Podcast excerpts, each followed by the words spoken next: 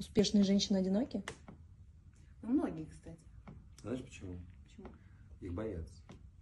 Может быть, у них нет времени заниматься сексом? Ничего подобного. У них есть время заниматься сексом и прочее. Чаще всего они настолько яркие, вампы и прочее, что они либо забывают за собой следить, кстати, либо наоборот роскошно просто выглядят.